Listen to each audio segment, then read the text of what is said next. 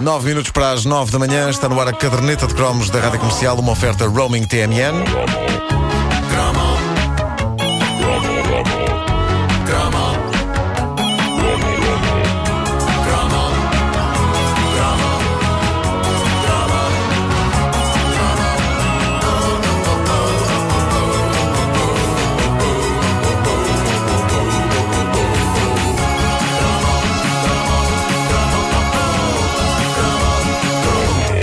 Começar este cromo, eu gostaria que refletíssemos nesta. Refletíssemos? Que é isto? Que está que é este? Não sei. Uh, Você é gostaria Roberto que- Leal, agora Sim, você foi para o Brasil é. e voltou. Ou é tipo. Não, é porque estamos na, na época do Natal e isto é sotaque de circo. Uh, Ah, boa, é faz todo sentido. Eu gostaria que refletíssemos eh, nesta questão pertinente. Andam pessoas a manipular-nos, eh, aos quatro, a nós três e à Wanda. Eh, possivelmente a fazer voodoo. Eu outro dia senti uma tremenda comissão na cabeça e mais tarde vinha saber que um vizinho meu a essa hora estava a jogar o jogo da glória da caderneta de cromos e que o meu boneco caiu na casa do ataque de piolhos. E há muita gente a jogar o jogo. Eu quero pensar que na hora de escolher as peças as pessoas degladiam-se para ficar com o meu boneco. Tipo, eu fico com o Marco, eu fico com Marco. Mas é provável que isto seja outra vez como a escolha das equipas eh, para o futebol na escola e que eu seja a última peça da caixa a ser escolhida. A frase será mais: Pronto, ok, eu fico com o Marco, então.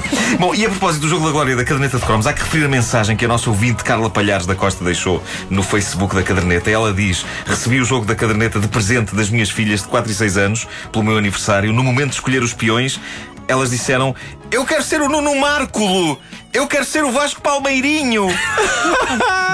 isto é Volta muito ao bom. problema dos apelidos. Vasco, quero pôr à tua consideração adotarmos estes, estes nomes, porque são melhores que os nossos. Márculo. Pelo menos soa uma palavra portuguesa, é mais fácil. Sim. E Palmeirinho, porque é um nome que ilustra de forma muito mais clara à tua altura. Pronto, tá é bem. um Palmeirinho. Como é Natal, Palmo pequenino.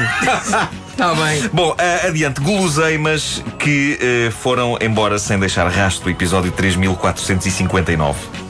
O chocolate branco Galac. Onde é que ele foi? Quero! Olha, tão Para bom. onde é que ele foi? É, consta que ainda se vende lá fora, mas eh, é impossível, ou pelo menos bastante difícil encontrá-lo cá, sobretudo na nossa forma preferida de o comer, em botões. Galac Buttons. Lembram-se dos Galac pá. Buttons, É, os pá, botões da sim. Galac? Na altura, o chocolate branco não era comum em Portugal e coube à Nestlé a desbravar esse terreno perante alguma desconfiança do sempre desconfiado consumidor português. Eu falo por mim, inicialmente ideia do chocolate branco repugnava-me, porque aquilo não era natural. O chocolate quer sou castanho mais escuro ou castanho mais claro. Agora, branco, demasiado bizarro. Eu, no que toca a comidas, sou como a igreja no século XV, perante Galileu Galilei. Retrógrado e até um bocadinho estúpido. É, é o que eu sou. Depois, eventualmente, acabo por descobrir que até gosto das coisas, mas até esse dia, lá estarei com um pão em chamas na mão, gritando bruxa, bruxa, bruxa.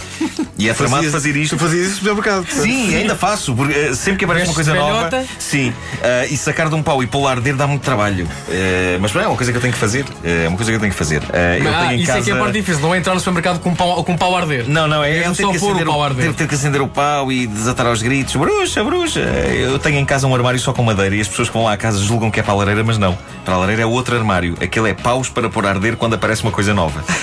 para poder gritar bruxa, bruxa, bruxa. Enfim, eh, os meus vizinhos já me conhecem. Já sabem, olha lá vai ele. Deve ter saído agora uma, uma barra nova de chocolate.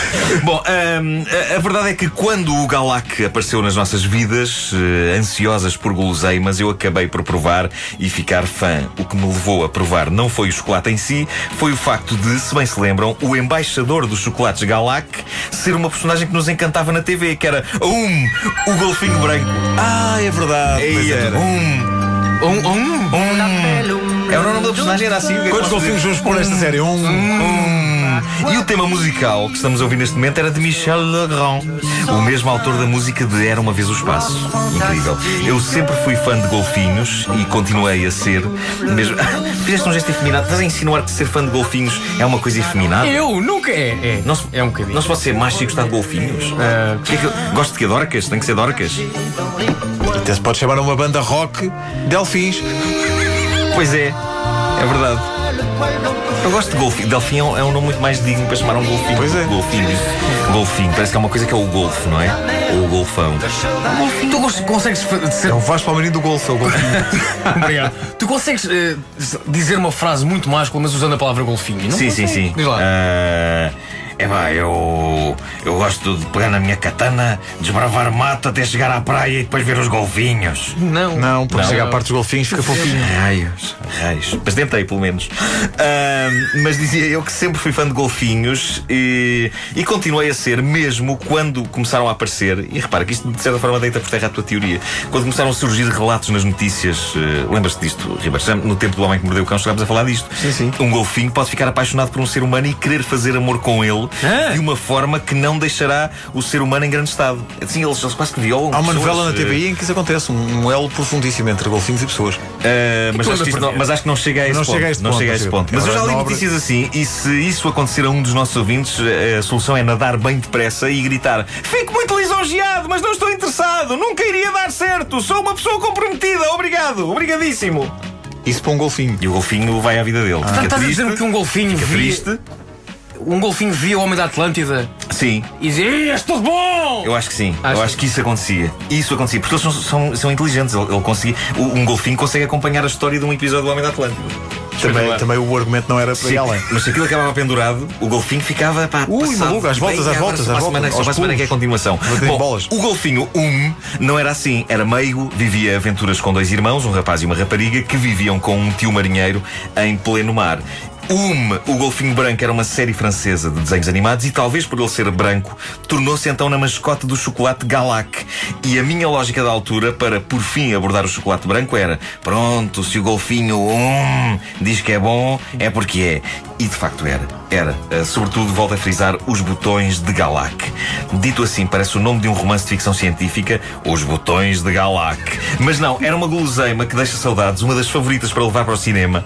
Ahm, havia poucas coisas melhores do que ver um filme acompanhado por uma embalagem de botões Galac. Daí a uns anos, um rapaz chega à conclusão que há de facto coisas melhores. Ver um filme acompanhado por uma miúda gira passava para primeiro lugar, atirando os botões Galac para segundo. Mas não havendo miúda gira, uma embalagem de Galac resolvia as carências. Ora bem, nós podíamos deixar de reter os botões Galac na boca, podíamos trincá-los, podíamos juntar uma série deles em simultâneo, ou, esta era a minha preferida, dois juntos como se fossem maçãs. Estou estou contigo nessa. Fazias uma sandezinha Sim. de botões Galac, Sim, não é? sim. Era uma Um maneira. invertido sobre o outro. Era, exatamente. Era uma maneira tão delicada e tão branquinha de ficar obeso. Ah, o segredo estava precisamente na brancura e na leveza daqueles botões. Aquilo não tinha ar de engordar ninguém. Aquilo parecia chocolate feito de nuvens. Mas engordava, engordava. O Galac não havia só em botões, também havia em tabletes e. A pesquisar sobre este tema, descobri que há fãs fervorosos do Galac exigindo o seu regresso com direito a grupo de Facebook sobre o assunto e tudo. Foi um chocolate marcante das nossas vidas. Para muitos, o primeiro chocolate branco que comeram numa experiência quase equiparável à da perda da virgindade ela própria. E que estranhamente, no auge da sua popularidade, fez as malas e partiu. Temos saudades de ti, Galac. Nós e o urso, o urso de Galac. E o urso de Galac, tive que pensar nessa um bocadinho. Epá. Era uma referência a Jackie. É. O urso de Talac. Galac. Claro. Quem fala? E quando o urso, quando o urso, quando esse urso tem um rabinho assado, o que é que põe? Pode talac. Ou, Esta po- ou põe-lhe. Põe-lhe, Não claro. dá muito jeito um urso pôr assim Claro, próprio. claro. Está lá calado. Nome do golfinho. Então que nome é vamos dar ao golfinho? Está certo. Dá- É isso, fica. Se foi isso. Ora, hum, tá bom, tá bom, é isto, é isto que gente procura. É isto. A caderneta de cromos com o Nuno Marco, uma oferta roaming TMN.